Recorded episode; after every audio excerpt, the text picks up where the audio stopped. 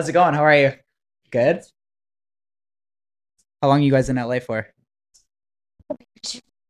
One day, Yeah. in and out. Kids, I have young kids. So everything I, know. do now is like Congrats, by the way. required to be in and out. You know what I mean? It's like part of my like contract stipulations because it's just like nothing that's worth being away from your kids. You So know, this like they're so young. Baby number three. Three. So what what are you doing out here in LA? We're just on a press tour. We got Bill Maher a little bit later. Um, I'm doing that whatever podcast. You're doing that? Yeah, I I, I don't get it. It's Is that it's like girls? fresh and fit? Okay. Oh my okay, So it's like fresh and fit for girls. Okay, so that one. So we're just doing. Candace should go on Fresh and Fit. I should go on fresh and fit. Yeah. Do you watch that? No, I've only seen clips of it, but I know what it is. What do you think of it? That's the one that Andrew Tate went on, right? Yeah, like a long time ago. I don't know. It it feels like it's the moment right now. I guess you know, like a lot of people are doing podcasts like that. Because they're pre- they're pretty savage too, right? Yeah, it's like you know, I think like the hyper masculine podcast is kind of having its moment right now, and I think it's because there were so many hyper feminine ones for so long. So it's just like the equilibrium of things that are evening out. But I've heard about the Fresh and Fit podcast, haven't been on it or seen too much of it, but it makes sense. Do you think the hyper masculine shit's like going too far now that it's like it's like the cool thing to do? That's what we say too. Like before you couldn't say anything on the internet. right? And now we're saying like now you can say what almost like whatever the fuck Right. you want. Well, Do you notice that? Yeah, I would say I don't think it's gone too far only because it was a very long period of just hyper feminist men can't say anything. And so I feel like over the last couple of years now men are just like f that. Like I'm just going to say whatever I want. Mhm. And so it's I just think there's a perfect equilibrium in the world and inevitably if you're going to give this much energy to one side, it was going to come back. So it seems like it's louder, but it's actually kind of just evening out in my opinion. Yeah. Like Yeah. Steiny with the whole streaming shit. Yeah. I don't know if you watch like any of those like kick streamers and stuff, but like No. they're just being like it feels like they're like trying to get canceled now. Like they're just saying like blatantly like racist shit. Like oh, I just have like not. it's like right or It's no? crazy. I think now because there's like private platforms that are paying people that like have no censorship that people are just like, yo, I'm gonna say whatever I want because they know it goes viral. which already happens by the way i mean that's like uh, i have my little cousin he plays um I, i'm so sorry guys i know nothing about video games but it's grand theft auto right Yeah. Yeah Every- and all of the and the what's the other one that's like the war one i sound really ignorant right now but Call I of don't play- Duty? I, i've never played any of these Probably games Call of Duty. I'm, I stopped at Mario Kart, but fire. like, like, I just remember watching my cousin. He was playing it, and like the stuff they were saying in the chat. It's 11 Oh, years yeah. old, and I was like, "This is actually where the free, uncensored, like reading those chats." I was like, "This is an 11 year old saying this." So yeah, I mean, it's always existed there. There's always been kind of this underbelly of the internet, but I feel like now people are starting to try it, experiment with it on podcasts because of that. Like, I feel like 15 year period of women just being Yeah. like, men can't say anything. How is it? This is gonna be kid number three for you. kid number three, little boy. Yeah, second boy. I have a son who's two, a girl that just turned 13 months, and yeah, this will be a boy. Back to back to back, which is what I always wanted. How how has it been raising kids?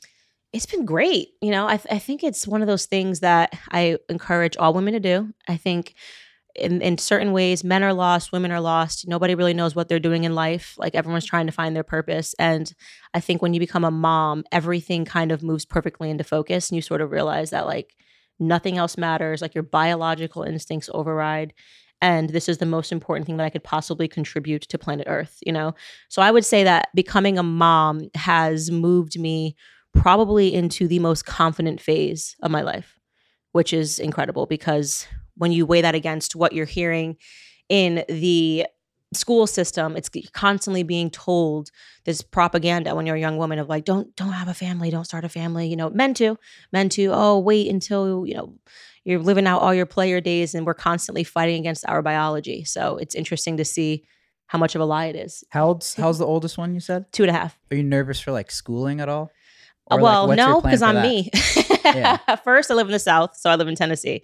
So it's a little different. I'd probably be very, very nervous if I was in Los Angeles because the state owns your kids if you live out here.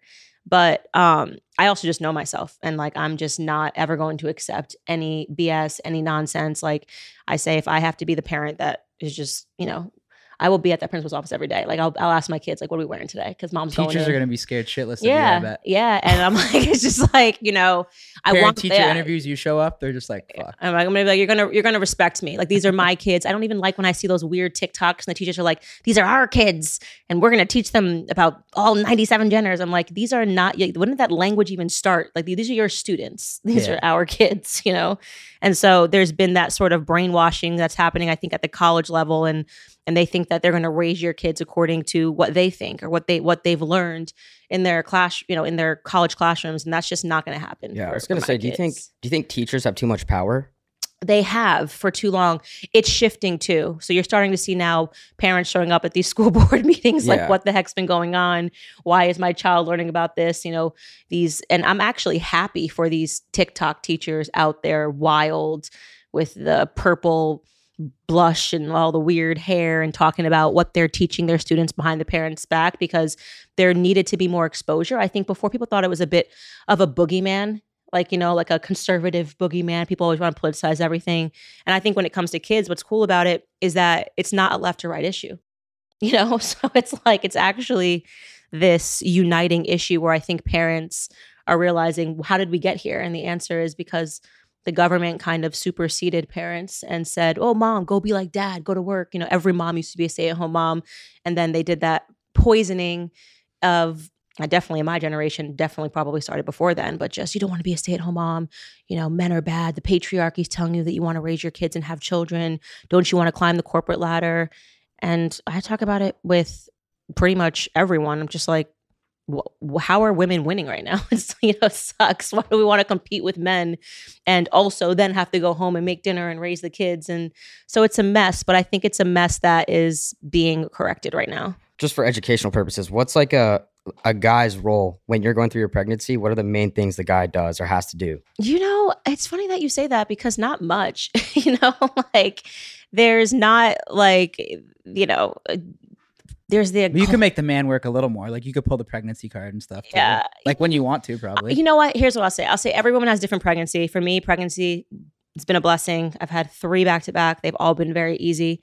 Um, and some women, exact opposite. Like my sister, her first kid, she was basically having an allergic reaction for nine months. You know what I mean? Like it was just like she was like one month pregnant and she looked like she was 15 months pregnant. So I think everyone has different pregnancy and they need different things. For me, it's just not that difficult like to be pregnant. So I just I just like life kind of just goes on as it normally does. But I will say that when I'm pregnant with a boy, as I am again, I'm a lot, it was just going to sound crazy, but I'm a lot more aggressive.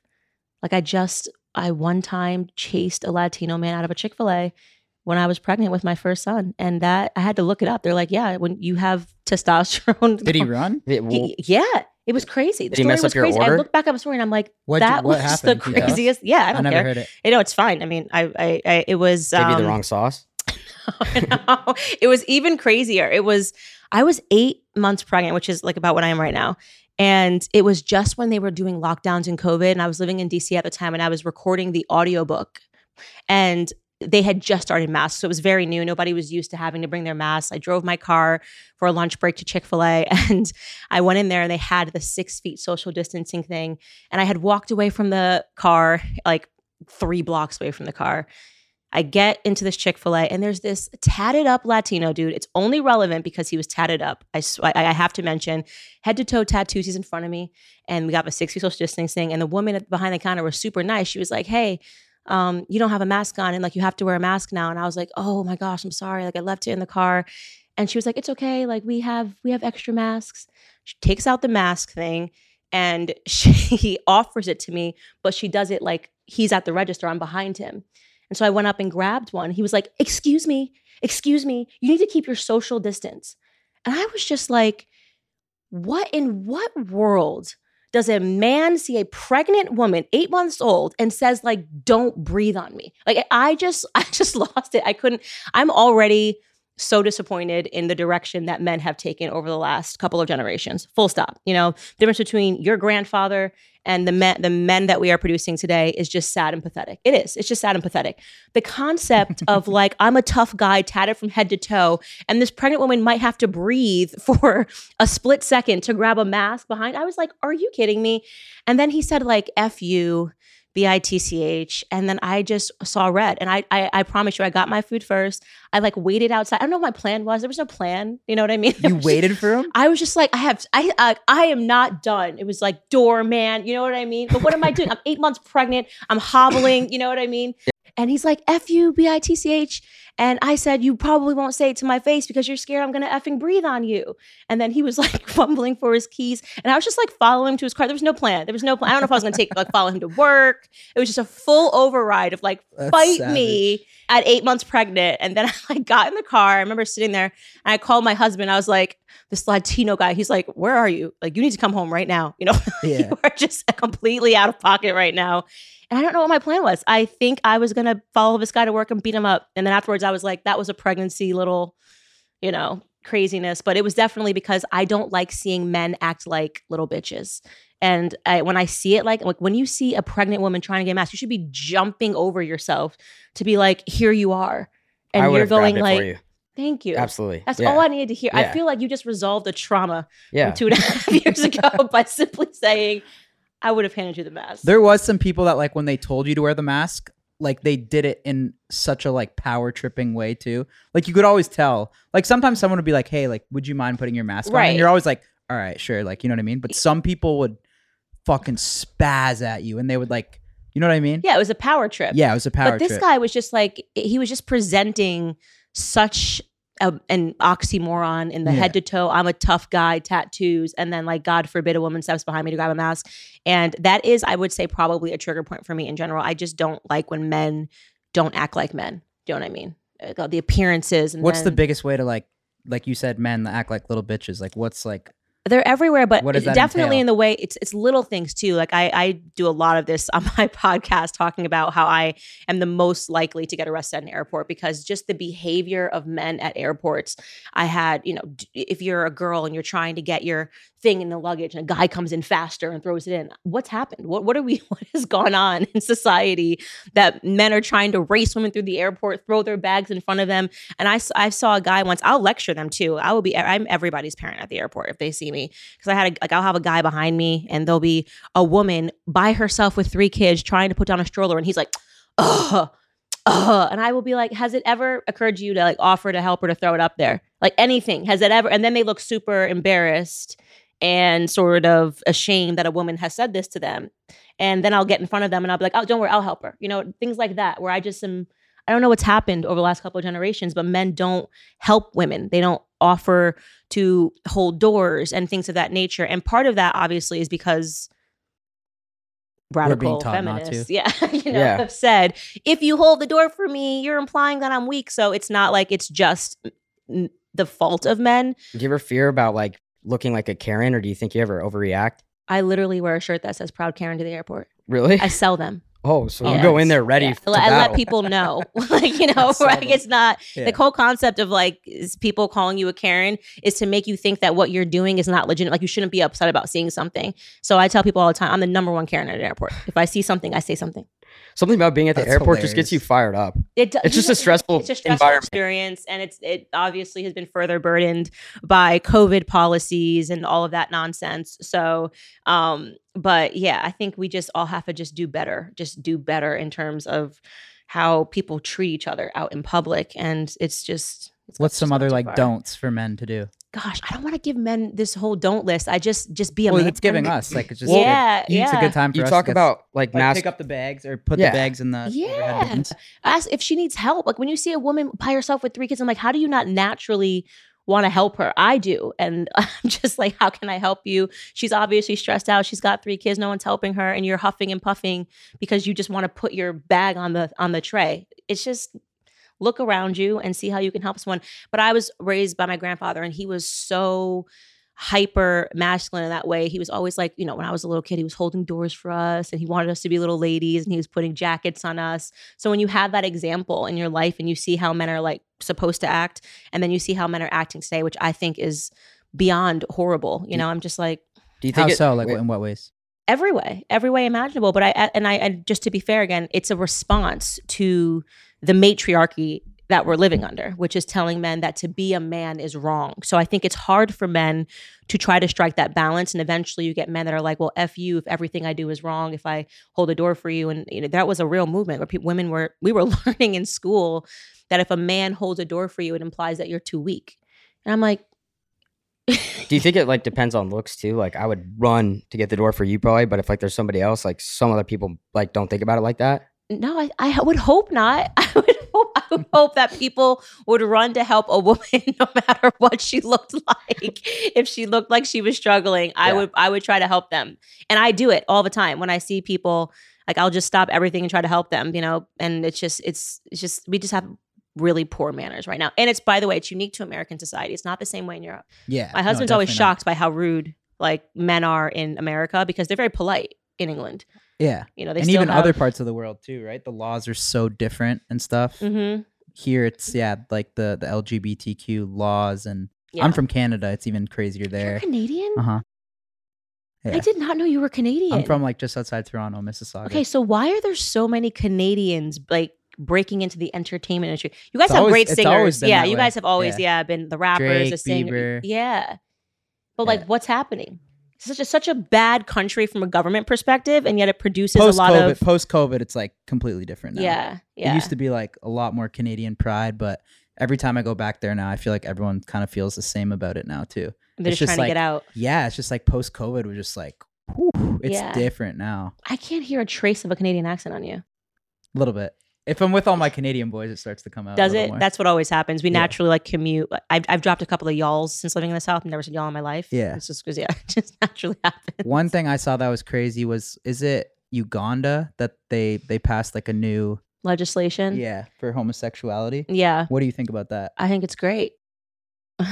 great. So what? No homosexuals? No, it's not. They're interpreting the law to mean something that it's. I don't know the law First and foremost, we say we believe in democracy. So if a bunch of people in another country democratically vote to say we don't want this in our country, we should respect it.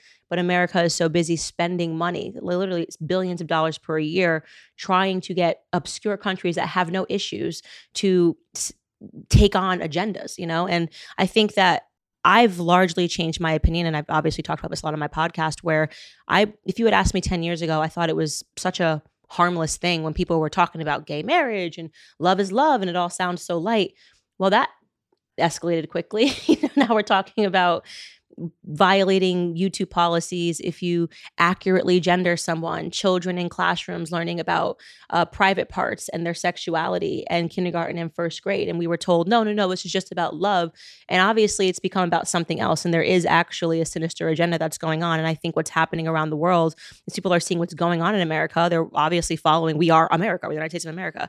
They're, they, we are the most followed country culturally, and they're going. We don't want that to happen here. You know, it's it's disturbing. And by the way, have you been to Africa? No. They don't. They if you speak to Africans and even try to describe and what is a woman, Daily Wire, he did this. Where did Matt go? M- Matt Walsh. Yeah, outside of it was he was in Kenya and he just is speaking to like people in Kenya trying to explain to them transgenderism and they just laugh at him. Yeah. They're just they're, you're a complete nut, and they're the tribe people. The tribesmen are all laughing at him, and so this thing that we've created largely in our culture is not something that people even grasp in other countries. why why do they group trans and gay people together even? Because I feel like it's just not even like Doesn't make any the sense. same. Like, it's just so weird. Why do- why do they group it together? Because if you collectivize anything, it makes everyone think that they have to stand up for something, right? So they will turn to gay people like, well, you guys have gotten gay marriage and we've tacked our letter onto you. So you must now defend us. Um, and we are, and pretty soon they're going to add minor attracted people is the new thing that they're calling pedophiles.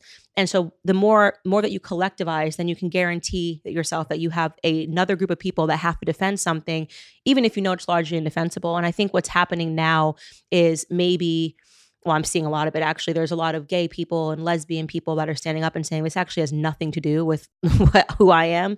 I might be a male and I'm attracted to other males, but I don't believe that children should be learning about sexuality in the Yeah. classroom or picking their genders. And so, and, and I think they were scared to kind of come out and say that before for, sure. fear of, you know, getting eaten by the beast that they helped feed. But we're seeing more and more of it that morality is kind of overriding and people are going, this went a little too far too quickly. yeah, because I saw. I don't know if you saw, but that kid in Uganda, he's like facing the death penalty I didn't see for that. like I think it's like aggravated homosexuality. Yeah, he, he, So that sounds like honestly you and Gabe in the club on Well, a Saturday you- night. okay, that's aggravated out of that's crazy. To but say. did you That's see the but did like. you So it's see the like- community note on it? Huh? That was what, what they told you that he was for aggravated homosexuality. But That's the charge. Wait, what? What The did he? What did he do? yeah, he's a pedophile. I. Oh, yeah, he's a pedophile. like that's what you'd say. Like you'd probably do something gay to Gabe, and you'd be like, "Well, he kind of like brought me onto it." oh, so now he's fighting his inner. it's like urges, manslaughter Not, for like gay. okay, yeah, I'm trapped if we go down this road. Let's Yeah. just keep going. But yeah, I don't know. by the, actually the the guy involved was a pedophile. One of them raped a disabled person, and they they skipped over this in the news. They just ran with the headline: "New anti-gay laws." But actually, the people that were arrested should have been arrested. One raped a kid, and the other person raped a disabled person. Do you Uh, think that? uh Do you think it's actually happening as much as people say? Like they're really talking about being gay, trans, like at the kindergarten and first grade level. without question, especially here in Los Angeles? There's no question. I was in the gym the other day, and there's this like 13 year old kid that like comes in to work out. We actually filmed it, but his parents didn't want us to post it. We like he's a fan, so he's like, "Oh, I've seen the Trump interview and stuff, and like that." And then I'm like, "What? What are they teaching you in school?" Or no, he said he saw one of our trans pranks that we did, yeah, yeah. and I said, "Oh, like what do they tell you in school?" And he said, "Like they tell us we could be any gender we Mhm. want and shit." And like Mhm. I've never actually heard that from a kid, and I was like, "Holy shit!" Like, yeah, those. I mean, the school board meetings that they're posting. It's it's incredible to Do you- see what they're teaching kids. It's something that we never learned. I don't know if you. did. I never learned no, No. this in school. So it's crazy how quickly the tides have changed. You know, we we weren't even focused on sexuality and things of that nature. Do nature. you think that's something that should even be talked in the school system, or No. that should just totally be handled at the house? handle at home? 100% teach kids arithmetic teach them their how to spell teach them mathematic and leave all of the emotional engineering to mom and dad you know and i think it uh, over at least since we've been in school i mean i graduated high school in 2007 there's been a complete flip and now the schools think it's their job to sort of emotionally engineer your children and that's really scary Where does that come from though? Like at what level does like someone decide to start teaching that in schools? Like whose fault is that? Well, I think it's been a long process, and it was a very intentional uh, government mission. I think the feminist, Our government or like our government, uh, the West, I would say in general, but America and Canada definitely grabbed it, grabbed the bull by the horns. Um, it, it, it, it makes perfect sense if you if you understand how people move towards Marxist and socialist society. Essentially, what they're aiming for is full government power, and governments can never be fully powerful if families are strong. So you have to weaken the family, right? And so you can go about weakening the family in tons of different ways. The first is weakening faith, you know, making people, everyone turn into an atheist. Then you say, actually, the concept of a nuclear family, which is obviously going to be your strongest family, a marriage between a, mo- a woman and a man, let's say that that's abnormal. Let's say, let's have everybody strive towards, you know, m- man pregnant man married to female i mean whatever you know these headlines that you see that just make you just your whole brain just goes i don't even know what we're talking about anymore because that tells you that you're you're obviously going to destructure the family entirely at the same time you have a push like feminism which is saying to women you need to compete with men don't raise your kids and at the same time the government starts saying we want to sponsor daycare we want to pay you know kids 6 hours a day for school mom you go climb the corporate ladder and be like dad and we're going to raise the next generation of children which is effectively what they're done. And it's also why they keep a stranglehold on Hollywood, why, why people that are in Hollywood are so afraid to say they're conservative if they are. Um, the amount of inboxes I get, I'll lose my whole career if I say that I agree with you that we shouldn't trans kids. It's absurd. it's just absurd that your whole career um, could fall apart. And you sense that fear. Uh, people are afraid to even talk to people that have very normal perspectives. you know what I mean? We're just raising our kids as they were born biologically. God forbid you say that. Mario Lopez came on my podcast a couple of years ago and he said nothing and almost lost everything. I mean, he just said, you know, for me personally, I think children should make decisions that are permanent when they become adults. I mean, he had to issue that full throated apology, that copy and pasted one that somebody wrote in Hollywood. They all write, you know, it's like after deep reflection and consideration, I realized how my words may have harmed someone. He had to do that to, you know, to save his career. Um, and I don't blame him for doing it. I'm not even knocking him for that because he's a father and he's got tons of children. But that's that is how much they care, how severe it is um, for them to protect that narrative and to control Hollywood because Hollywood controls minds. Yeah. I feel like it's flipping now though. I think one example is definitely the whole like Bud Light situation, Yeah. which is like an actual like business example of how like it- I feel like that was that the first anti like woke cancellation ever. You know what? That was It- a big statement by society, I think. yeah, that, like, people, are done. fed up, right? People are done. And what I will say, what I actually said was super disappointing about it was that when that was going on and you had, you know, Dylan Mulvaney, he was taking sponsorship after sponsorship after sponsorship, deal after deal after deal from women, from biological women. And women didn't say anything because women are too soft. I mean, it's the truth. We're, we're emotional, we're soft, and we are the people that are so easily conditioned to support foolishness, right? Then he traversed into a male space, which was beer. And men were like, okay, you can play with my wife's Victoria's Secret, but we're not doing this. And it was the it was the reaction was viral. It was insistent and it was everything that women should have done as Dylan was in our space but it took men to stand up and defend women and say this is enough you know which I'm deeply appreciative of you know they really led the charge and you had Kid Rock out there and obviously Matt Walsh the Daily Wire and suddenly it all collapsed you know and and then suddenly brands don't want to touch Dylan Mulvaney because they're concerned because they saw um, what the reaction was but it shouldn't it shouldn't have taken men saying this is ridiculous women should have had the wherewithal to say this is actually ridiculous How do you think we deal with like the trans? I don't know, call it situation or whatever, but like obviously there is trans people, whatever they think they are or whatever they want to do. Like, what is the solution to it too? Like, common sense. Listen, if you are bizarrely obsessed with your own sexual fetishes and weird things, and you want to be like Sam Brinton, the person who was fired that worked for Biden, that was stealing the luggage and wearing women's underwear. And did you remember? Did you follow that whole the nuclear energy? I didn't see that. Mm. bonkers. You should definitely look into it. It was Sam Brinton was working for the Biden administration, wearing heels every day, lipstick, basic like did pup play. Do you know this new thing? No. No, what is that? I honestly don't want to tell you. What is it? It's it's so not PG thirteen. It's called a pup play. We're not yeah. So if you ever stuff. see these pride parades and they're like men that are walking like dogs and chains, have you seen this stuff? It's really, really What is that? gnarly. But what the reason is because what they the have hell is that? they have sexual defensive objects inside of them. They have That's sexual. some different type of role it's play. a I don't know what fetish. that It's is. a fetish, but now it's under the what we're talking about. It's under the balloon of LGBTQIA into whatever, um, and so you have this sort of stuff that's going on. And what you want to do in the privacy of your own home, if you're not harming anybody, not really my business. But when you now have decided that this is an agenda and everybody has to accept it and everyone has to, you know, ab- abide by it and pretend that it's normal and pretend that if you think it's not normal for people to see this in a parade, that you're the you're the person that's problematic.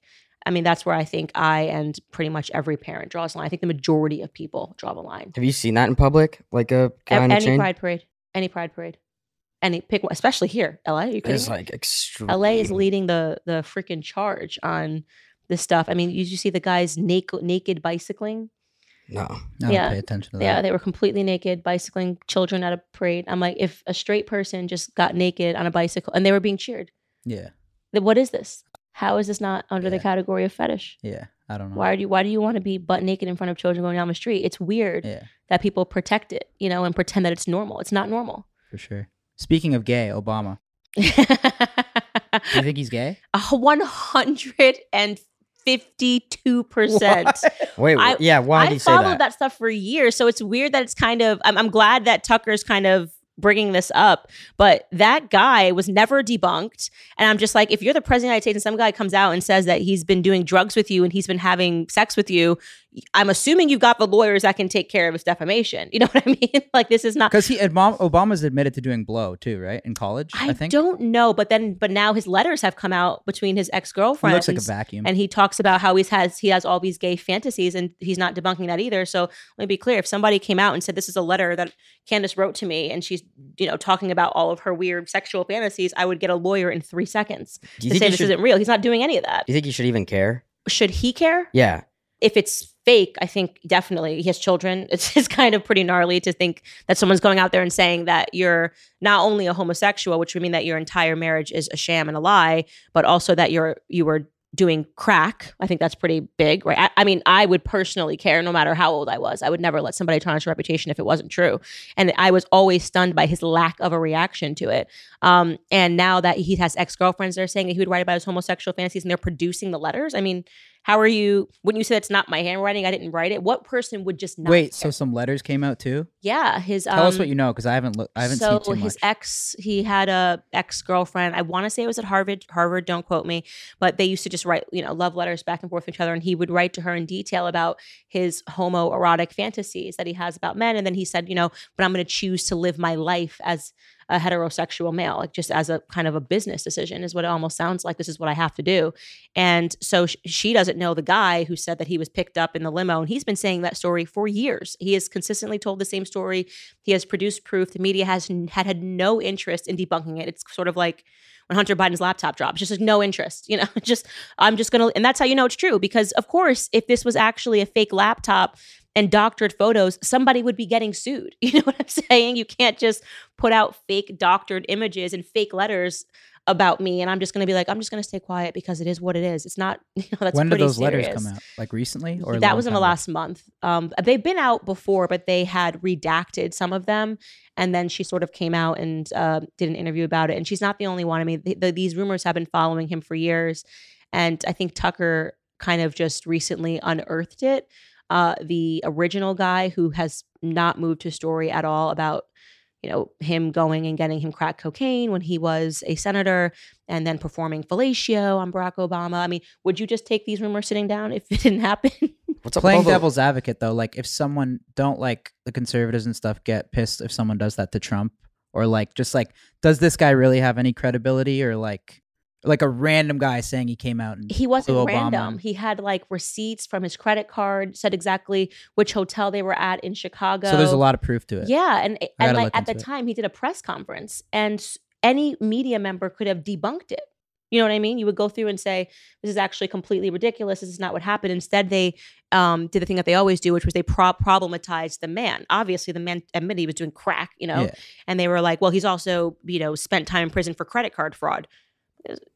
What's up, have to do anything? He's Yeah. telling you that he hooked up with Barack Obama and had gay orgies, and now you have a woman who knows him who is saying that he's written about his homosexual fantasies, and it just all adds up to me. I just I don't know any person who would just take that sitting down and wouldn't just say this, or at least a statement. I this is completely. I'm not even going to address this. It's so ridiculous and beyond reason. He's never said anything about it. So, uh, does it matter that Barack Obama? So was he the first gay president and black president? He was the first gay and black president. It looks like, That's a pretty big achievement. which is really big achievement. Yeah. Which I think is something we bring us all together. Did you like Obama or no? Well, I was a, a lib when Obama got elected. I wasn't. I didn't vote for him. I didn't vote. The first time I ever voted was for a Republican president. I wasn't engaged in politics. I would say, but you could not. I feel like as a black person in America, the promise of the first black president, and but by the way, as a white person too, I No, think he was everyone inspiring. Yeah. was sort of hit with this feeling of yay we have fin- fin- finally getting over the sins of our past america and i remember crying when he won the night that he won in Wow. 2008 i mean i was in I was Boys, this episode is sponsored by Shopify.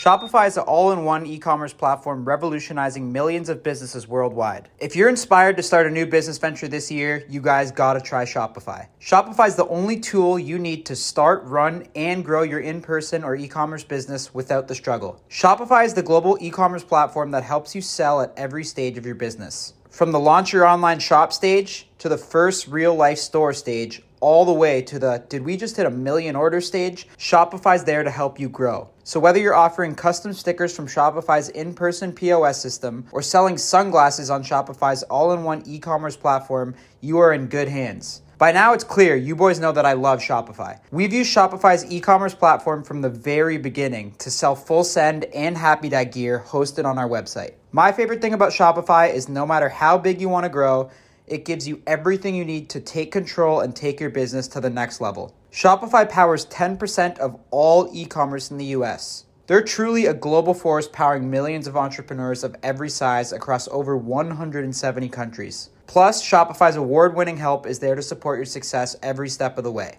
This is a possibility powered by Shopify. So, boys, if you're thinking of starting a business, doing anything, get something going, you can go to shopify.com slash full send and sign up for a $1 per month trial. Period. So all lowercase, go to shopify.com slash full send and take your business to the next level today.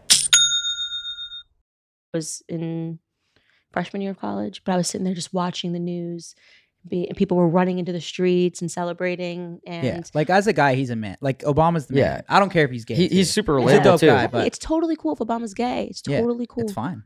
What's up with all the liberals and like blow? And what? Like Barack Obama and at the White House, they're finding blow. Like Oh, I didn't yeah. know they got down like that. How honestly. amazing is that? I did.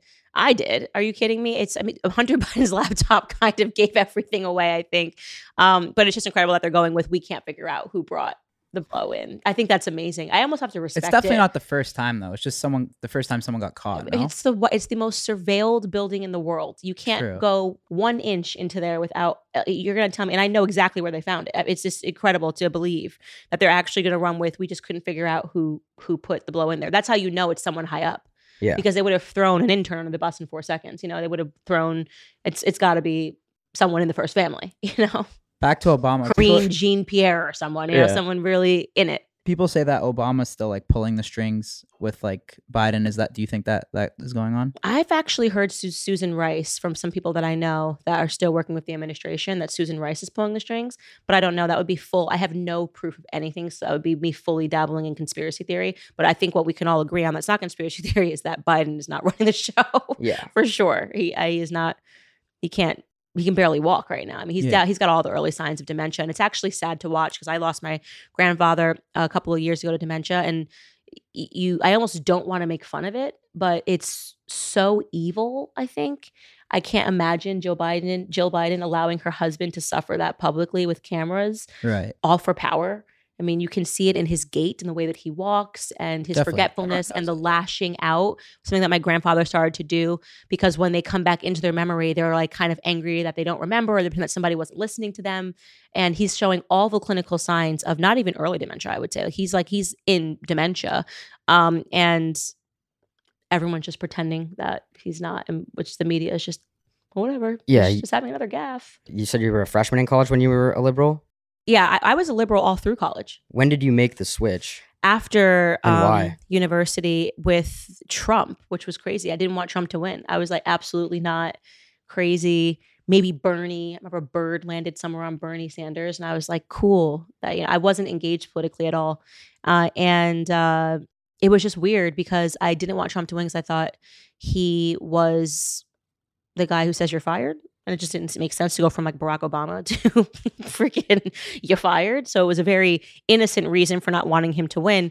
And then I thought it was amazing that like everyone suddenly said he was like a racist, a sexist, incestuous. They went so hard that it made me go, okay, what's up here? Because that's the guy that was at P. Diddy parties. Everybody liked him. He was in the hip hop music I listened to. So you're not going to tell me that you just missed the idea. You just totally missed that he was Adolf Hitler for the last 20 years. He's Yeah. been in the public eye. Uh-huh. And so I just decided to listen to one of his speeches and I heard what he said and he he had pitched to black directly to black America and he like went through all the stats of how black America was suffering.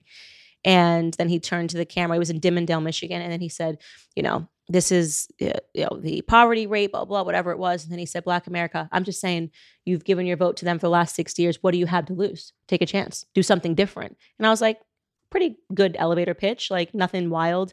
And then the media tried to flip it. The media that I trusted tried to flip it and say that he was looking Black America in the eye and telling them they were poor. Don Lemon was like fake crying. The whole thing was weird, and it it actually just piqued my interest of how many times do they say that he said something that he didn't say? How many times? Because I actually happened to catch that speech, and then it kind of became became this whole you know journey into realizing that the media just lies and Black America is usually at the nucleus of the lies. You know, because I think they largely view us as irrational and emotional, and they know that if you dangle the little racism carrot, that Black people will just be like, oh, they're like, oh, look, it's racist, and the Black people ah, and and and kind of do the bidding for the media without further thought. So, you know, it was. I'm making it sound like it was a very easy process, but I went through, I definitely went through a period of almost two years of cognitive dissonance, thinking I was crazy Mm. because you believe something your whole life. Yeah. And then just like that, you realize it's not true. Like I genuinely believed Republicans were racist. I genuinely believed that they wanted to send Black Americans back, that the South was racist. So, and then suddenly I think the opposite. How do you even talk to like your sister? You even explain this to your sister? I have two sisters and a brother. How do you talk to your friends when your whole circle is vibing one way and suddenly you're seeing something different? It's it's very hard to go through. You think that's the biggest reason why people don't like even like yeah the racism topic or like some people just how can there not be racism like is it because they don't want to accept like their whole life is kind of like a lie or like what they've been taught Well, might the thing is, is there is racism, right? Yeah. Obviously, I mean, we see racism against white people, racism against For black sure. people. It's everywhere, Mhm. but it's not a systemic issue that's stopping Black America. That whole narrative that like Black people can't get ahead because of racism is complete and utter garbage. Actually, one of the biggest reasons Black people can't get ahead is because they've been fighting the boogeyman of racism, because they have the the media and the government wants to have a permanent underclass. You have to have this permanent underclass of slaves, you know, um, and it, you see this in Marxist societies. They want to keep people warring. You never want people to come together because once you come together, you're sort of looking at the government. You're not looking at each other and hating each other. Mhm. So yeah, I think for some people, it's they don't have the humility to admit they're wrong, and I'm I'm grateful to God that I had the humility to admit I was wrong. Some people just go further into their ignorance. That's when they get the whole delete me if you voted for Trump. I mean, like, I saw if the- you can't see Yeah. this or if you have one bad thing to say about George Floyd, we're not friends. I mean, full people that have been friends for 30 years watch their friendships fall apart over George Floyd. That's wild. Like the internet, that shows you how much power the media has over people's How are you going to try to convince your homie, you've been friends, say you're white and black, you've been friends for 30 years. the media just presses a button and people legit never talk to each other ever again. Yeah. Well, I saw Wild. recently too, though, that Trump's starting to gain a lot more support from Black America. Mhm. So why do you think that is? The first thing I'll say is uh, it's more amongst black men, which does not surprise me because a lot of black men follow my stuff. A lot of black men do like podcasts talking about like stuff that I say. Black men are way more receptive to it because I think they um they're guided a little bit more by just common sense you know what i mean? And they're not going to be as well they're men also they're not going to be as emotional. That's that's Mhm. the truth too. There are different attributes women are more emotional than men. So i've seen that even in my own work is that like a lot there's so many youtubers that like talk about stuff that i do and watch what i do and react and the black women have been really not receptive to it which is really interesting to see. Um obviously the the mugshot backfired. That was the, the black. If you've not seen black responses on TikTok to Trump's mugshot, and you just want to laugh they for, love that, yeah. they are hilarious. it's the funniest things. Yeah. I did a whole segment on my show, and it was just it was amazing. Um, but yeah, I think at the end of the day, somebody he speaks like a blue collar worker. Even if he's never been a blue collar worker, when you're around him, he's he's really warm. I mean, you guys have met him. He's Yeah. you can't describe it. He's got the thing, um, and it's not just because he's he knows how to make people feel good for sure. yeah, he does. He, he's It's very, and I try to say to people, I'm like, his, when you're around him, his aura is very, it's blue collar, it's relatable. He's funny, he's telling jokes. He doesn't feel like he's this big, unattainable person. And that's hard to, to strive. Like that, that, that's hard to accomplish, rather. That's a, that's a difficult note to, stri- to strike. And he does it over and over again. And people love him for that. what's your predictions for 2024 then do you think that he can win or I think it's going to be interesting. So there's no, you think que- he gets the nominee first of all I think he probably will end up with the nominee. Yeah, if I'm making a prediction today, anything can happen though. Debates are a big thing, um, and I definitely never thought Ron DeSantis had a chance. I said it from the very beginning, he has no chance because he doesn't have the it factor that we're talking about. mm-hmm. It's the exact opposite when you're around him. Like I've been around him, and it's like he he feels like he thinks you're stupid and he's better than you, and sort of like you know you don't really know what he actually thinks, and you in and so he didn't have the it factor, and people were really angry at me for saying that.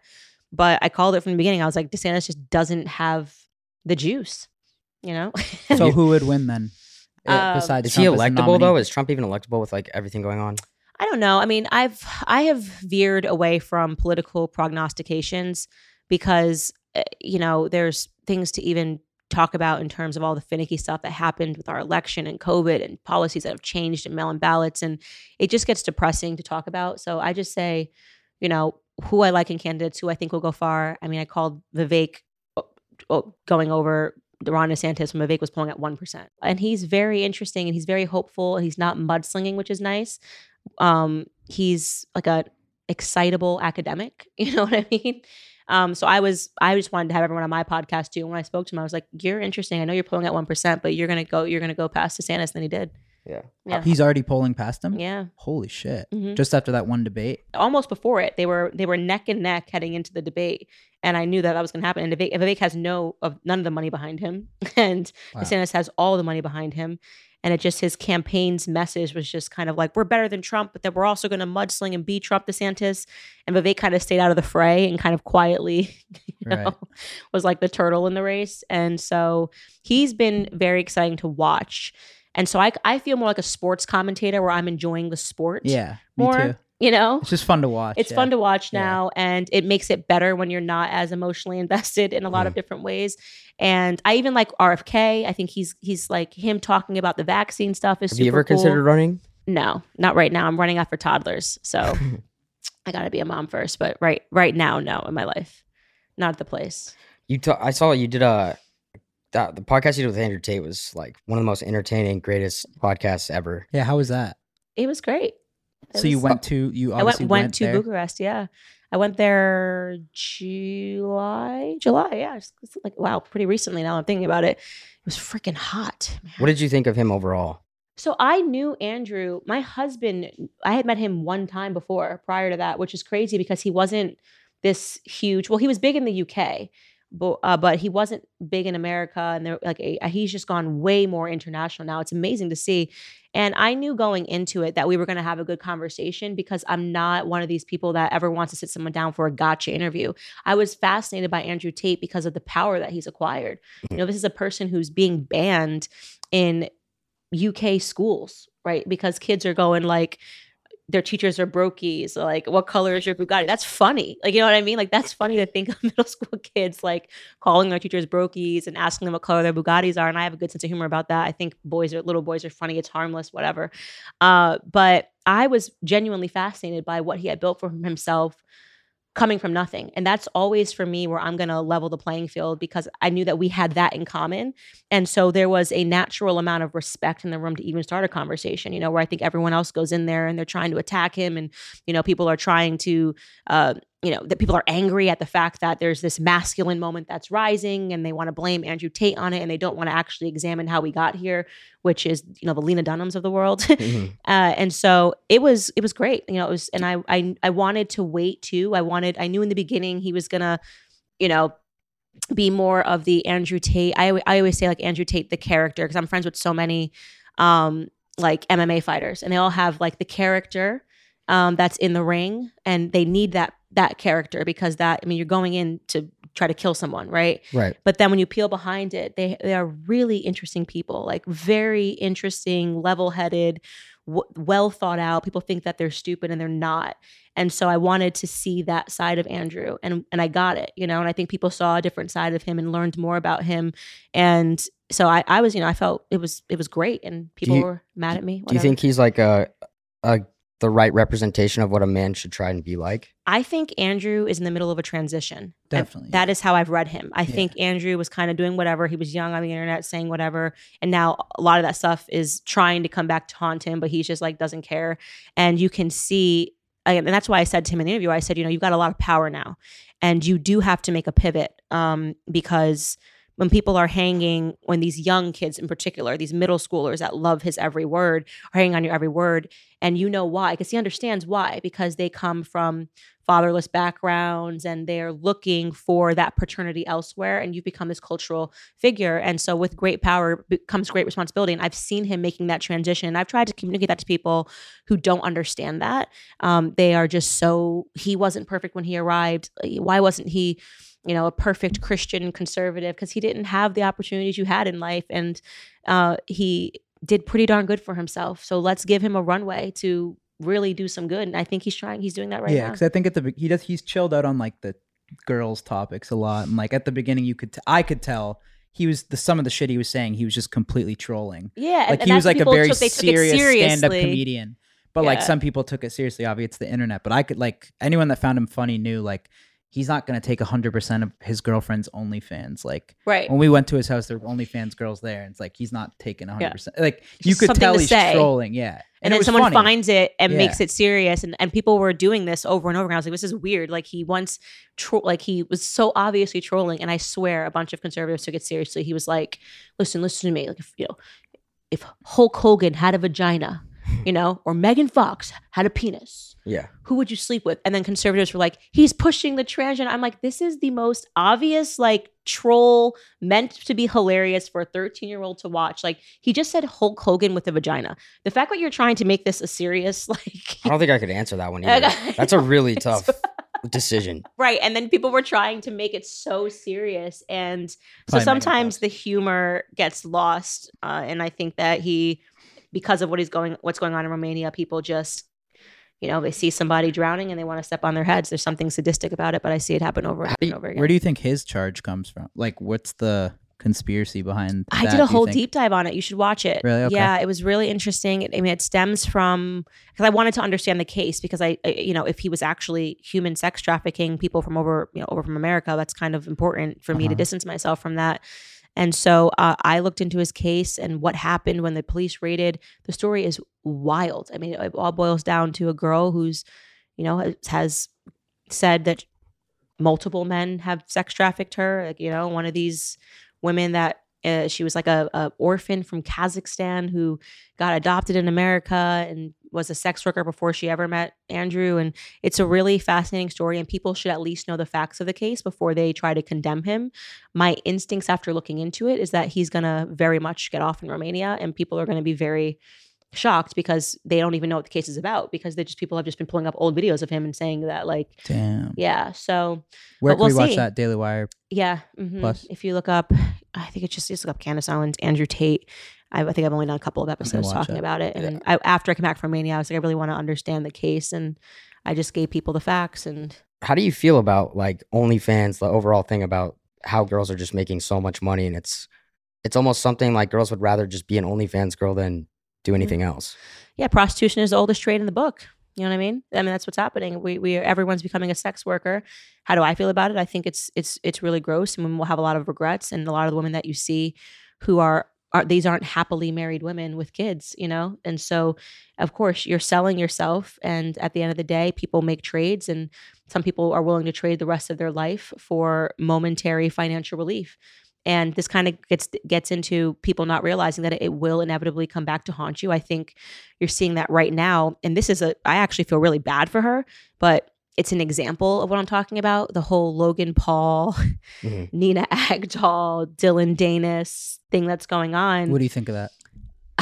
why, Pretty are you, funny. No? why are you smirking It's funny. Well, Well, I, I think everyone thinks. I mean, I mean, I feel is. bad for her though. Like I I do. feel I, actually genuinely do. actually feel bad for her. I do. Why do you think not not that many But women are funny. coming to her aid or trying to stand up for her? Well, what do you mean? I, I think first off that she's in a world right now that you're in the UFC fight, Yeah. you know, fight world. That's a whole different. That's what I was saying just now. Like Andrew, a whole different level of control. People that don't understand that world, which I very much do, because I love Dana White. I love MMA fighters. A lot of these people are my friends.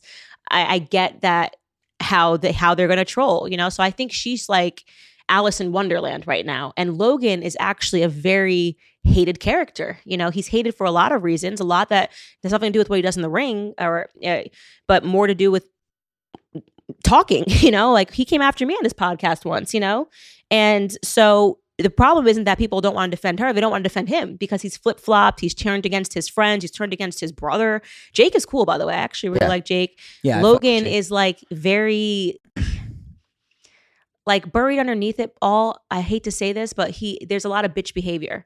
You know, like when he called me out on his podcast. Did you ever see that thing where he was like full on acting? He's talked What- shit what about did he us a say about you? too. Dude, did you see? I can't remember the- what he said about gotta- you. I think gotta- he's took more throw shots in the at clip for when you guys edit this of like Okay. when he was like, like he does things when he knows he has to. He he wants to basically placate the left and the right. You get what I'm saying? At different moments, and so when he was placating the left, he was suddenly like. White privilege is real. If you are white, you are privileged. And I have finally found the moment where I have realized this. And then his little homeboy to the left starts taking shots at me because I don't support Black Lives Matter, which is just wild to have two white men. I don't know. The whole thing was just wild. So I, you know, said something on Twitter and then he like privately wanted to be like, oh, like, no, I'd love to have you on the show and we can talk about it. I'm like, he, I said right when I sent the thing, I said, he's never gonna have me on a show because that was all about showing the left that he was whatever. And he's not about that life because if he meaningfully said that and thought it was real, like you know that I'm this big bad person who doesn't support support BLM. Why are you doing it in a room filled with a bunch of white guys? Have me on to talk about what I actually think. You guys had me on.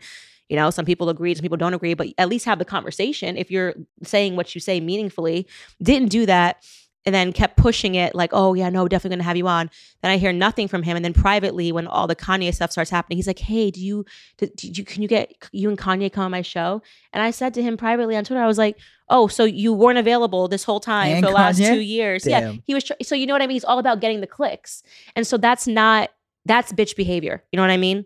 Like I don't mind having a disagreement with you, but you better believe what you believe. And I don't think anybody knows what he believes, but we know what Jake believes. You know what I mean? Like Jake is much more like he's not trying to just say stuff to stay relevant and he will he will say whatever he has to say to please the YouTube gods, to please the left. And I I, I think that that's not attractive. Yeah. Did you see that Dillon Danis has like a secret photo? Listen, Dillon has, has been going hard. Like, I mean, It is absurd. I am. I, feel bad for Nina. Okay. I want to say this, and I think Yeah. she's like, you know, She's I, probably she's just an for Alice in any Wonderland. girl to have to go through that, that's.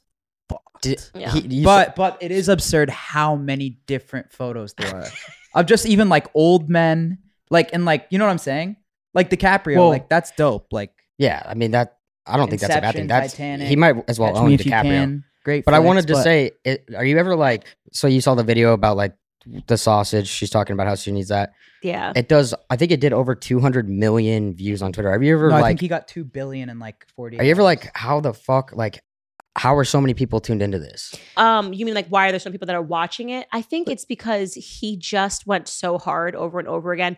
But there is a lesson to be learned in what's happened to her too. It's you know she looks pretty young when she's saying all the stuff, and I think that women experiment with feminism, and you know that like we're talking about, sex sells, and everyone says it, and they think it's cool and it's relevant. But at the end of the day, and this kind of gets into what Andrew Tate and I were talking about, like men don't want that, right? So you can do that, you can make money, you can become a model, you can, you know, have be invited to all the cool parties.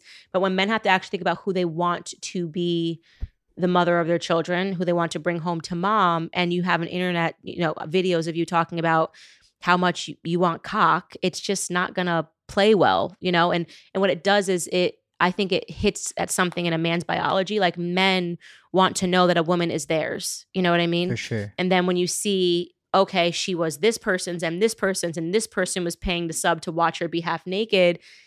And so women have to think long term about what they actually want. Because if what you want in the short term is to make some money, there's plenty of ways to do it. You know, become another influencer, Instagram model, you know, but all these women are going to suffer from it. Yeah. I mean, Kim Kardashian, you've got Emily Ratajkowski. Emily Ratajkowski, there's find me the man that is going to marry her. And what happened when she did get married? She got cheated on. But who who's at fault there? Because is it, are the guy, are the guys at fault because they give them all the attention, or are the girls at fault because they're like, yo, this is so easy. I can just post a picture of my ass. it's make all this money. trades you know that's what i'm saying you're, you're trading your present for your future. And then i think when those women get older and suddenly now there's they're not the hottest girls you're not getting hotter as you age as a woman Yeah. right? You know there's always going to be a younger 18 year 18 19 20 year olds on tiktok um, doing the exact same thing making the exact same money and the men are going to start looking at them naturally you know?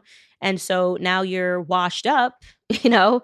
And it, it, the ass pics aren't ass picking When is when is it appropriate to if I'm in a relationship? When is it appropriate to ask how many people you've slept with before me? you can ask whenever you want You think that's a first date type thing, or you gotta wait? Because he definitely is like probably like surprised too, right? I don't think. I think There's no way he's seen everything. No. you think? no way. no, No way he had. se- I mean, the videos No. startled me. I followed her for fitness because I'm super into fitness. Oh, you already followed her. yeah, I like I like Nina Agdal. I've liked her for. I mean, I got very into fitness over the. last. I've always been into fitness, like very into it over the last. I would say six years. And she's, you know, she's. I think she's very pretty. I know that now everyone's saying she's not pretty, but I thought she was absolutely beautiful. And she was into fitness, so she started this thing called the Agdal method. And so I I liked her for fitness. Like, oh, great. She's like a young girl, probably going to get married into fitness. I had no idea about all of this other stuff. I knew she dated Leonardo DiCaprio for one year, but I think that's like the Hollywood rite of passage at this point. Yeah. Who hasn't? models. Right? Yeah, exactly. I, I, I think everybody has done that. Um, and but other than that, I actually didn't know anything. So Dillon Dane is digging this up. I mean, she's now suing him.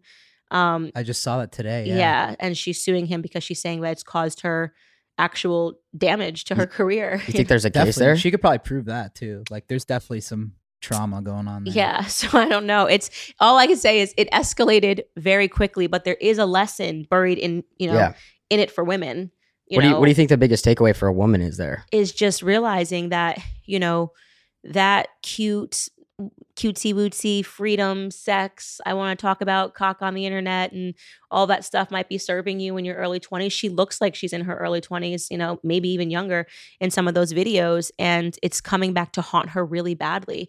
And unfortunately it's making her I think to other men seem like damaged goods. Like it's because it's not what men want. And so you're not ever going to be able to have a social movement, right? Like feminism that's going to trump biological instinct. And men want something that feels proprietary to them. Men like the chase, they like the mystery of women. They like wondering, you know, what she's like. And women are just putting it out there now where like I feel like I say to my friends, I'm like, I feel like I've had sex with Emily Ratajkowski. She's been naked so much on my phone. Like every time I open it, like Emily's naked here. Naked. I'm like, we've all slept with her. So how could any man reasonably want to say I want to marry Why, why do you like to go at Emily so much? because she's so naked on like she's like her whole brand has she has done nudity in a way What about girls that like? And I'm just playing devil's advocate, but what about girls that just say like, "It's my body. Like if I'm okay that's what with she it." does fine fine but, but look at how many careers that's made for women. fine You made it for Kim. She's Listen. a billionaire. she is and she's also on her fourth marriage for, and emily's on has just finished her first one so like i say i say to women it's trades you know what i mean and what's going to happen now are they getting younger are they getting hotter Do you believe in the Kardashian like theory that they kind of drive guys crazy? we'll see what happens to travis barker because he seems pretty chill. So if he just if something wild happens to Travis Barker, I'm gonna be like fully invested in the in the Kardashian curse. yeah. Have Yeah. you been in touch with Kanye recently at all? I do not publicly speak about my relationship with Kanye because of That's fair. everything that happened at the end of last year. Um, and I, for whatever reason, as soon as the public hears that me and Kanye speak, it becomes this like Oh. obsession with trying to, you know, get involved in it. And sure, I mean, sense. uh, yeah, he is happily dating someone else in other than Kim in Italy, and there still seems to be this kind of media obsession with him, despite them saying go away. He went away Yeah. and they still won't leave the man alone. so I just don't know what the media wants from Kanye. Um, but it is, You, yeah, You think that's a negative? Like it seems like it's becoming a huge problem, but all these power couples that put uh, their entire relationship for everybody, like that's never going to end well, right? yeah, I agree. I agree. And I think when you're him, it doesn't matter who you date now. Yeah. He's just his star is Did you so see him in. Italy Yeah, on I the did. boat?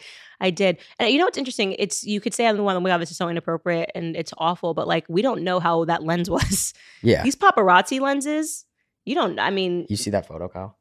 It was look him on the crazy. head, yeah. At least it wasn't like a pup or whatever, pup play. Yeah, You can't get caught doing that. You can't get caught He's- doing that. That was wild. Yeah, but there has been every time you open I open the news, it's like following Kanye and Bianca, Kanye and Bianca, and the media. And they wrote a whole letter saying, "Go away, Kanye." He's literally in Italy. How do you think we can change that or then make a shift where you're not always, like you said, opening your phone and all these guys are just so attracted and just obsessed with seeing women all over social media? Like, is that ever gonna I to mean, change? as a guy, no offense. If it's there, we're gonna look. Sure. Like it's not possible to not. yeah. I Like, think that hits at a bigger problem. And I've been doing a lot of work on my podcast. And it's been really shocking to see how many men write in and talk about like porn addiction. And they keep saying that no man, like not many men will talk about it. And it's something that so many men are struggling from. And like my husband doesn't have any social media because he said to me, which I didn't even think about it. He's like, it's all pornography. And I'm so conscious of it now. But when he said it at the time, I didn't even, that's what I'm talking about. So you turn on Instagram and it's just butt cheeks. Like you just got Kim Kardashian full frontal, like a s- tiny little sliver covering her crotch trust me, area. he sends That me is- all the time. DMs like, Yes, different chick. It's crazy. I do. And so, and, and men are biologically wired to respond to that. So, once upon a time, it was already difficult when men had these pornography magazines, but they had to like go through effort to get the magazine and slide it in between their mattress and things that nature. Now it's just freely available at all times. And I don't think that there's enough men talking about what that does to men and how men are suffering from this overly pornographic society where, I mean, we're even desensitized to ads. I mean, you look at a Gucci bag, the woman's running in the ad with like when she's butt naked. Why does she have to be butt naked for you to sell this purse? And so I have had to check myself and realize how desensitized I have become to what is blatantly softcore porn everywhere in our That's society. true. Yeah, I know. And then thinking about how it, I think it renders men weaker, you know, Yeah. men that are suffering from like, you know, can't stop masturbating all day and things of that nature. No one wants to talk about it. They want to pretend that it's not happening. And we're facing a full on epidemic. do you want to talk about it? Me? Yeah. your I don't masturbate all day. Over. Porn If you're addiction- hungover, you're I having don't know what day. a porn addiction is, but That's sad. You got to start a podcast. About what? The porn addiction? Addiction. Yeah, there's yeah, so because many. everyone talks about that. Yeah, I'm telling you, men are men the, that write in are like, "I'm thank you for talking about this." Like I've suffered But like from porn this. all day long. Yeah, Like, Yeah. on, Like- but like not on the once hub, social other media. day or like I three didn't. I'm not, a I'm not gonna lie. I didn't like respond in the comments on YouTube like, "Hey, how many times are you masturbating per day?" but the general sentiment that I got was that men are really suffering from it, you know, and like they like don't know how to. And Andrew Tate does some work in this space. He's he's talked about pornography a lot, and I think that's also part of the reason that there's a lot of people that follow him, and and it, you know, it's just temptation everywhere at all times.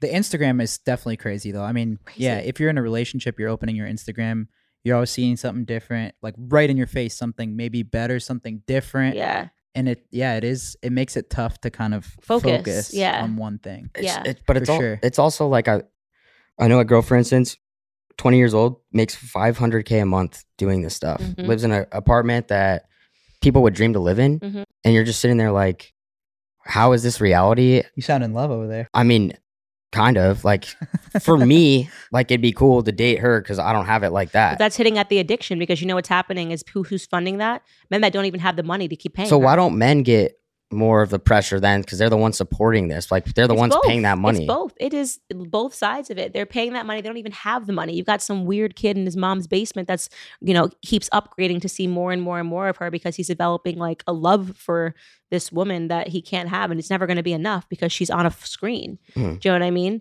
But it's it's not like the it's not the super wealthy people that are funding her. It's the dollars that are coming in and people that can barely afford it because they're addicted.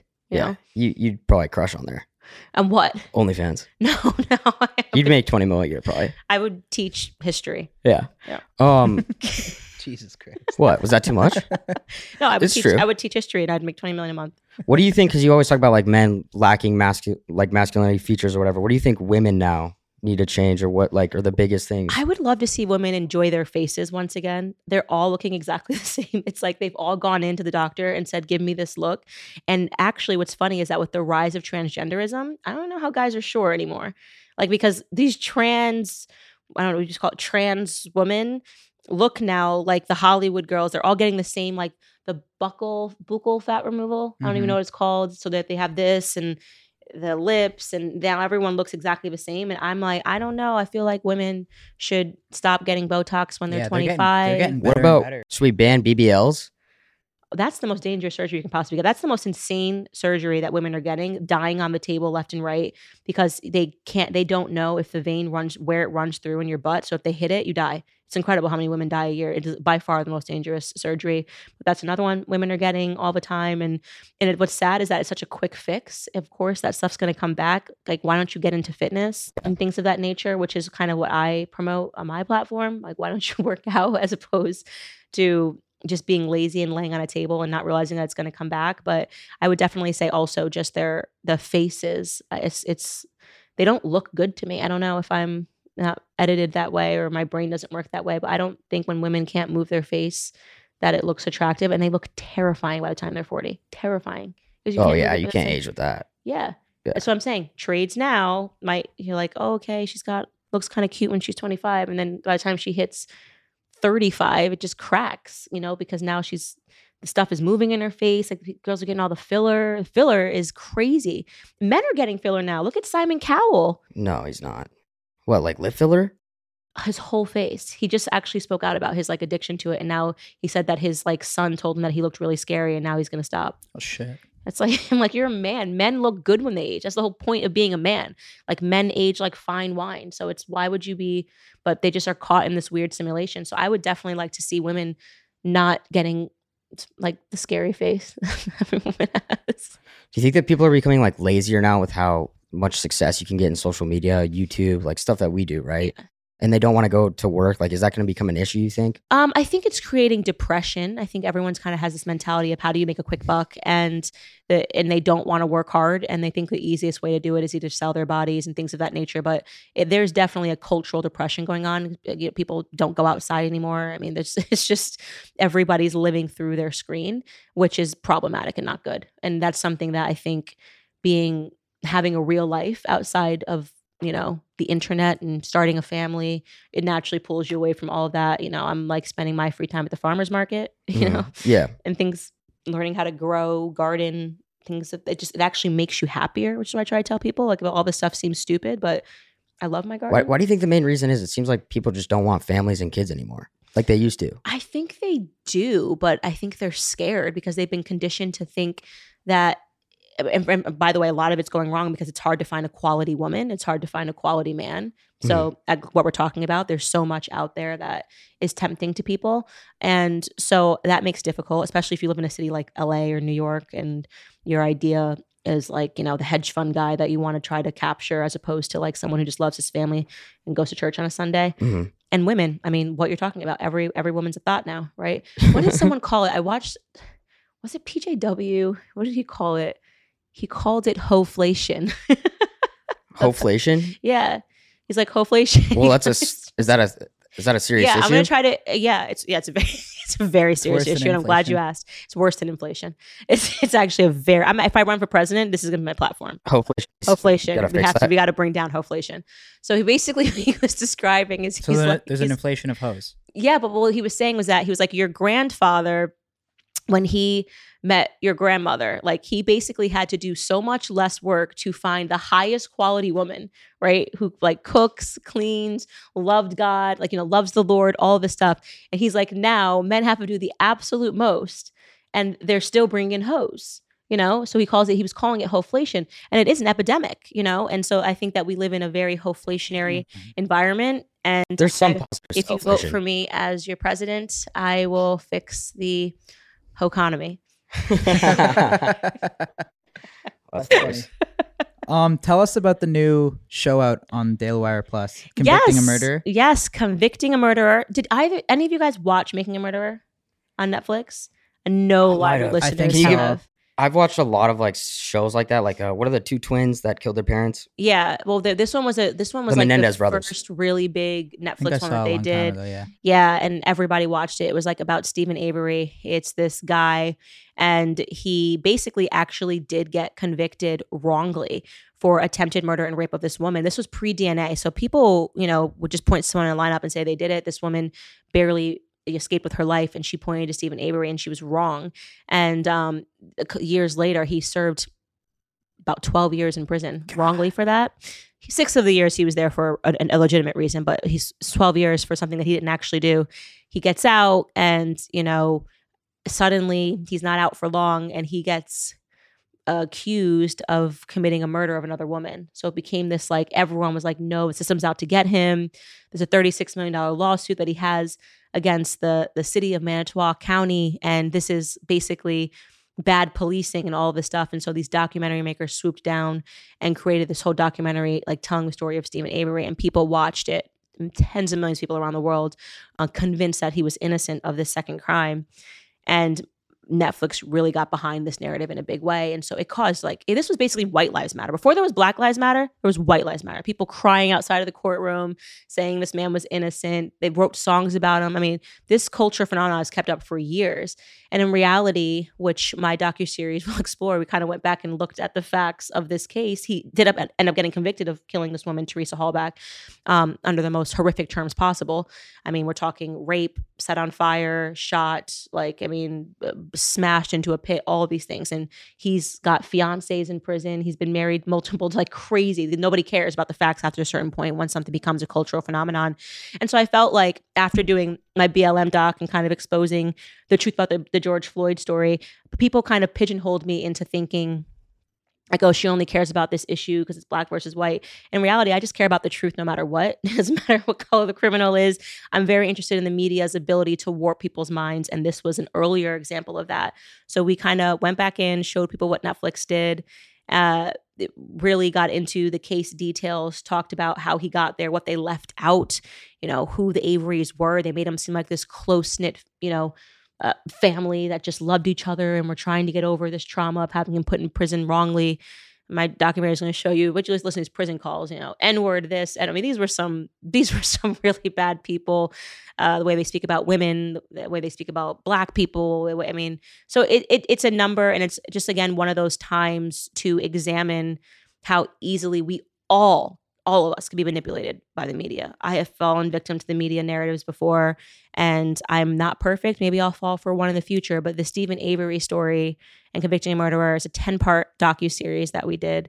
And um, I don't know why I'm always pregnant when I do documentaries, The Daily Wire. It's weird, but I'm pregnant again. This one, so That's crazy. Yeah, I know. Just leaving out some facts and stuff can really just twist the narrative and stuff. I guess, Right. right. Why did you guys want to like, like prove that case wrong? I think for me, that's kind of been my interest since having my what we talked about earlier, that cognitive dissonance moment and realizing how wrong I was about Republicans and thinking everything my whole life. I've kind of committed the rest of my life to always wanting to explore narratives that maybe people got wrong and that we all believe to be one way or the other. Right. Sometimes it's political. This one, it's it's apolitical. It's more cultural, um, you know. But I think a lot of times it's just social justice movements in general have the ability to warp people's minds. You know, whether it's Me Too movement, BLM, whether it's one person like Steven Avery, and um, uh, the ability of a documentary maker to tell a story that we want to believe in, which is like we want to believe the cops are crooked.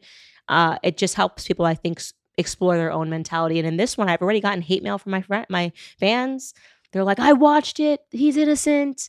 Candace, just stay out of this one. We followed it for 10 years. So I'm really excited to show them. When is is that out right now? It is out right now. Okay, Yeah. I'm gonna check that out too. We got a Mhm. whole fucking Daily Wire marathon to go. Plus, Daily Wire Plus, the first episode completely free, um, which premiered on X, formerly known as Twitter. I feel like I'm. It's like saying like, "Yay!" The artist formerly known as Card and Kanye West. X is kind of sticking now though. I think. yeah, it's, it's, It's starting getting there, stick. starting Yeah. to stick. Yeah.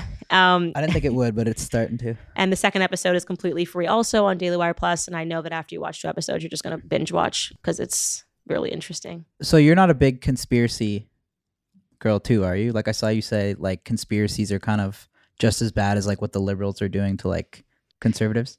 It's gone too far. Yeah. is what I would say. I think that I I think that having a healthy level of skepticism is good, and I have a very more more than healthy level of skepticism. I think is is is for sure.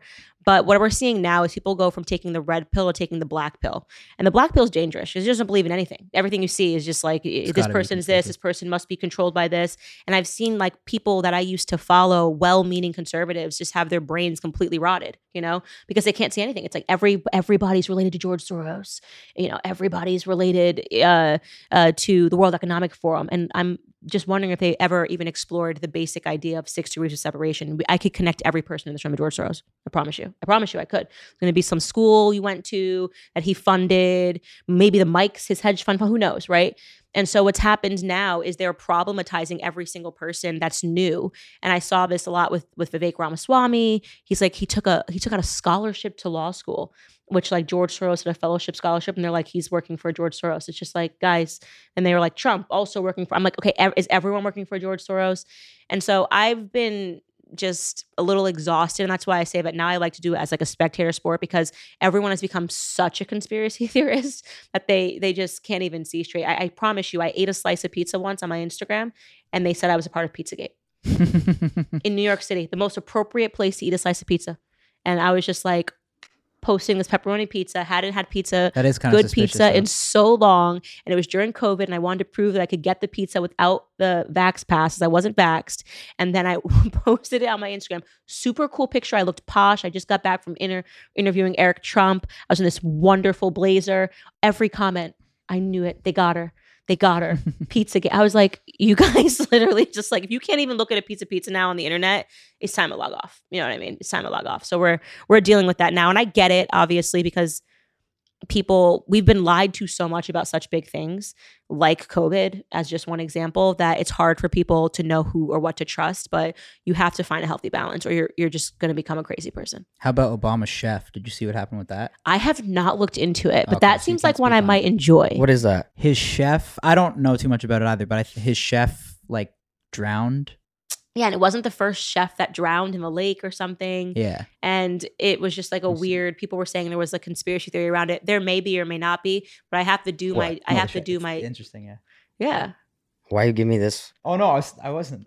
Oh, okay. No, I, yeah, yeah. yeah it's just like it's people are writing have been writing about it but i haven't actually looked at it myself but um you know yeah, it would be more interesting if it was the clintons Well, that'd be more obvious. Yeah. it'd be more obvious yeah.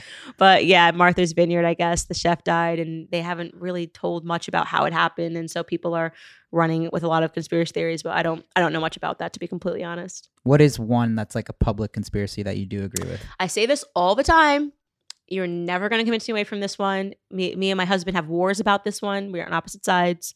The moon landing. I just can't get behind it. I can't believe it happened. I You don't can't. think it happened? No, I think it's weird. I think I think Elon Musk knows it didn't happen because he says when he's ever he's asked, he's like, "Oh, it's kind of weird how we just never went back." And you know, like the moon is twenty six thousand miles away, and now we and since being there, we've never gone beyond 200, 200 miles. It's like the whole thing. If you look into it, it's weird. And then like they they also live aired it in nineteen sixty nine. Like that's So weird. we've never landed men on the moon since that. I don't think we did it the first time. Yeah. But like technically, I, I, I agree with you because it's, It's- like we're so much That's more crazy, We're advanced. more advanced. We've never done it Yeah. again. Yeah. It's just that the whole thing's weird. And then they lost all the original tapes, but they premiered it live all around the world. We even have cell phones. Like the whole thing is just, I can't get behind the moon landing. And I argue with everyone about this. I'm like, guys, leave me alone. This is this is my uh, conspiracy. what would be the reason to fake it? That's a great question. That is a great question. I mean, some people say it's because the Americans were racing. Yeah, they won the Russia. space race. yeah. Like it was like a like we had to do it first or something like that. But and also the person they hired to film Russia it it was like a L like an LA producer. It's just like there's so many weird things about the moon landing. And I'm like, well, I'm like, I, I tweeted that once. I was like, what is one relatively harmless conspiracy theory theory that like you could totally see being actually a fact? And I'm like, that we faked the moon landing. That's that. That's mine. What about you? I don't really know. I've I've always been like just like into conspiracies. Like I'll look into them, even Yeah. like 9-11 back then, or like Shady. anything. So we There's definitely always- were not told the truth about 9/11. I don't think Yeah. that's a conspiracy. Think that's just a fact. Yeah, Weird stuff like the phone calls. Like suddenly I can't get service like three feet in the air, but you're telling me like in 2001, like 20 people are just like calling their spouses saying the that plane was the craziest one, or the Tower Seven. finding thing. the passports yeah. But they couldn't find human remains i mean there was a lot of weird stuff like they may have added evidence because they had a narrative they wanted to go through but i think we all i don't even like calling that conspiracy theory i think it's just like kind of a fact that like we do not know everything that happened on Yeah. that day you know One more thing I want to ask was, what do you think about um, Kim Jong Un just said that he's going to meet with Putin i didn't hear in that Russia? You didn't hear that? no but it's not I guess I guess they're going to discuss North Korea possibly providing weapons to Russia. not surprising i mean they've always had a relationship a. B what are you what are you leaving putin with? You're folding him into the arms of you're gonna you're gonna it's going to be china it's going to be all, all of the asian nations obviously because you're basically telling him that he can't do business with anybody in europe which is should have been a natural alliance. I mean we've completely fumbled the ball. People have been treating it like we live you know the cold war is still going on. And unfortunately the problem is that we have a bunch of people that lived through the cold war that are informing foreign policy, right? And they're not after peace. They are just after this narrative that Russia, Putin bad, and we've got billions and billions and billions of dollars to spend to prove that, even though there's obviously, we're not going to, this is an unwinnable situation. What are we even doing over there, you know, Yeah. um, other than funding Zelensky? What do you think? We should get out of Ukraine? Uh, I, I- we should have never gone in. Yeah. You spent billions, right? business. Do you think that's more? That's more of a like war between Europe. It's like why are yeah we even why involved? are we why does america think that we have to put our nose in everything it's just it's it's stunning to me and to see people on that republican primary stage trying to convince us that that's what we have to do like it's it's we're supposed to be the world's police it's like absolutely not it's a complete it's completely ridiculous to suggest that Imagine if Putin had soldiers in Mexico. I mean, that's what we're doing. That's what NATO is. We've got soldiers in other people's backyards and on their borders. And then we say to them, it's because we're the world police. I mean, it's it's it's such a nonsense. Like I I am very much a nationalist. I believe that we should be focused on things that impact America. I think we should be focusing on what's happened in what's happening in San Francisco. They've got poop squads. You've got people that are in the streets tweaking. You know, we have so many epidemics here that we could choose from. We have a literal invasion happening at our own border, and you're trying to tell me that I need to care about what's happening in Ukraine first. I don't. That's the answer. I just don't. Mhm. You know. Do you Yeah. ever feel like American society is just like? Do you feel like the M- the U.S. will fall as the world's greatest empire? well we're seeing them talking about you know it's, definitely not going to be the strongest dollar and and it's in my opinion with the way that we are conducting ourselves from a foreign policy perspective it is inevitable so if we don't get somebody in there that's going to correct the ship and stop trying to basically say that we will bully everybody in submission that we i mean we even say things like if we won't give you money unless you agree to teach your children pronouns like america's doing this kind of shit it's crazy it's literally crazy You see what they're learning in China or the AI thing in China? no The students have like these. I saw it on. I think Joe Rogan reacted it, but they have these like headbands on, and it monitors if they're like paying attention. It Wow. monitors if they're tired. it can like tell if they're going on their phone and it's all tracked to like a a tablet and the parents get like a report. So they're literally just They're like, AI kids. training them to Yeah. be like Yeah. like they're gonna have a like a civilization of like Meanwhile, in Los Yeah. Angeles, what, Yeah, what are we teaching our kids? They can't even read, you Yeah. know? So it's, I don't see how America is not destined to have to deal with the consequences of what we've done to the education system, the consequences of what we've done to people's mentality with all of these ridiculous social justice movements, the consequences of weak families. And um, I think we're we're coming to that moment very quickly. And unfortunately, people will be very ill prepared for it because we've lived in times of privilege for so long that we don't know, we don't understand what it means when you're not number one anymore. Mhm. And we're gonna get smacked in the face. People that don't even who think food grows in a grocery store. That's why I took it upon myself to learn how to grow my food. You know, my husband hunts. I just learned to hunt. You know, I like because when hard times come, all of this stuff it's not going to be anything. You know what I mean? It's good. Do you know how to grow fruits and vegetables? If the answer is no, you've got nothing. you know what I mean? Damn, that's scary. Yeah. Okay, so hunter gatherer. What are the three most important traits for the most manly man?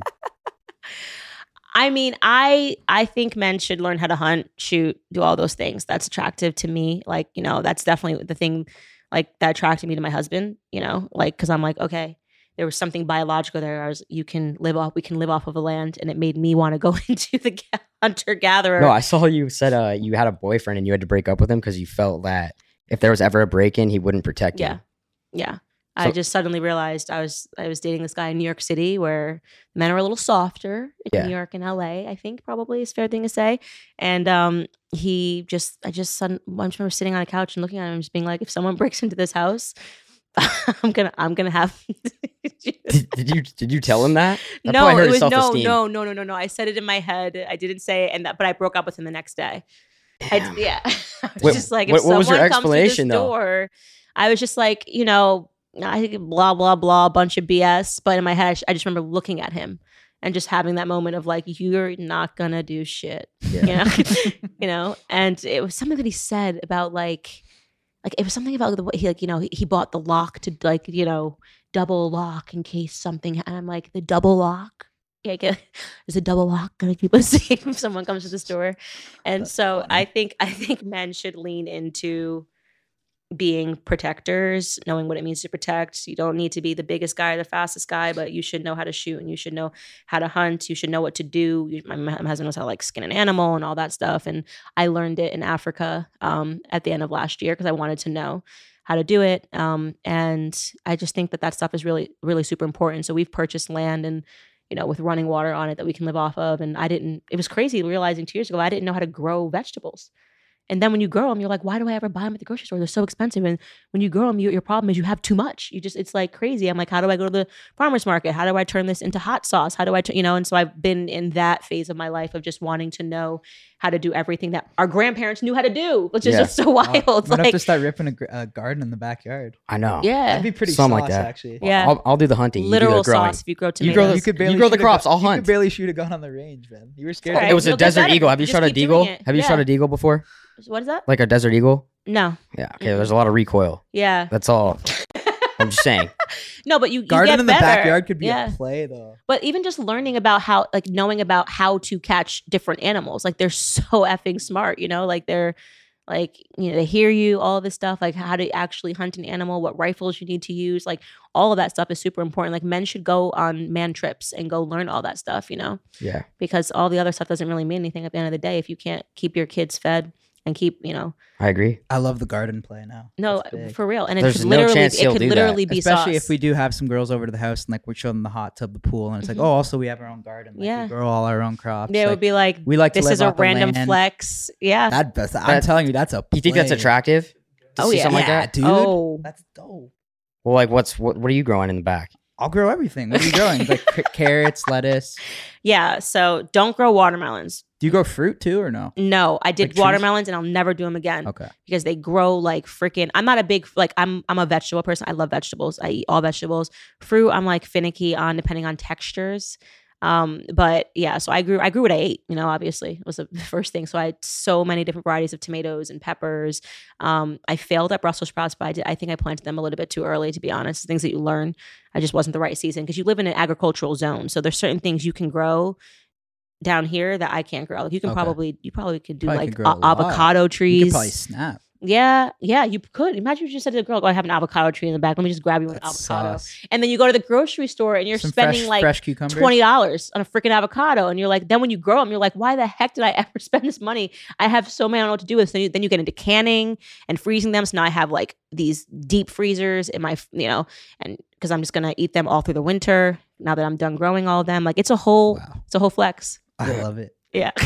Yeah, let's do it. I actually love it. We're doing it straight up. you need to send me updates of what you're growing. I think it's Okay, I will. great. You should do like an instructional video for us or something. yeah, you know, you just learn. It's actually so easy. Like I remember when I was I was so overwhelmed by this idea. Next time you come back, you can come check on our you just garden. literally drop the seeds and the dirt just grows.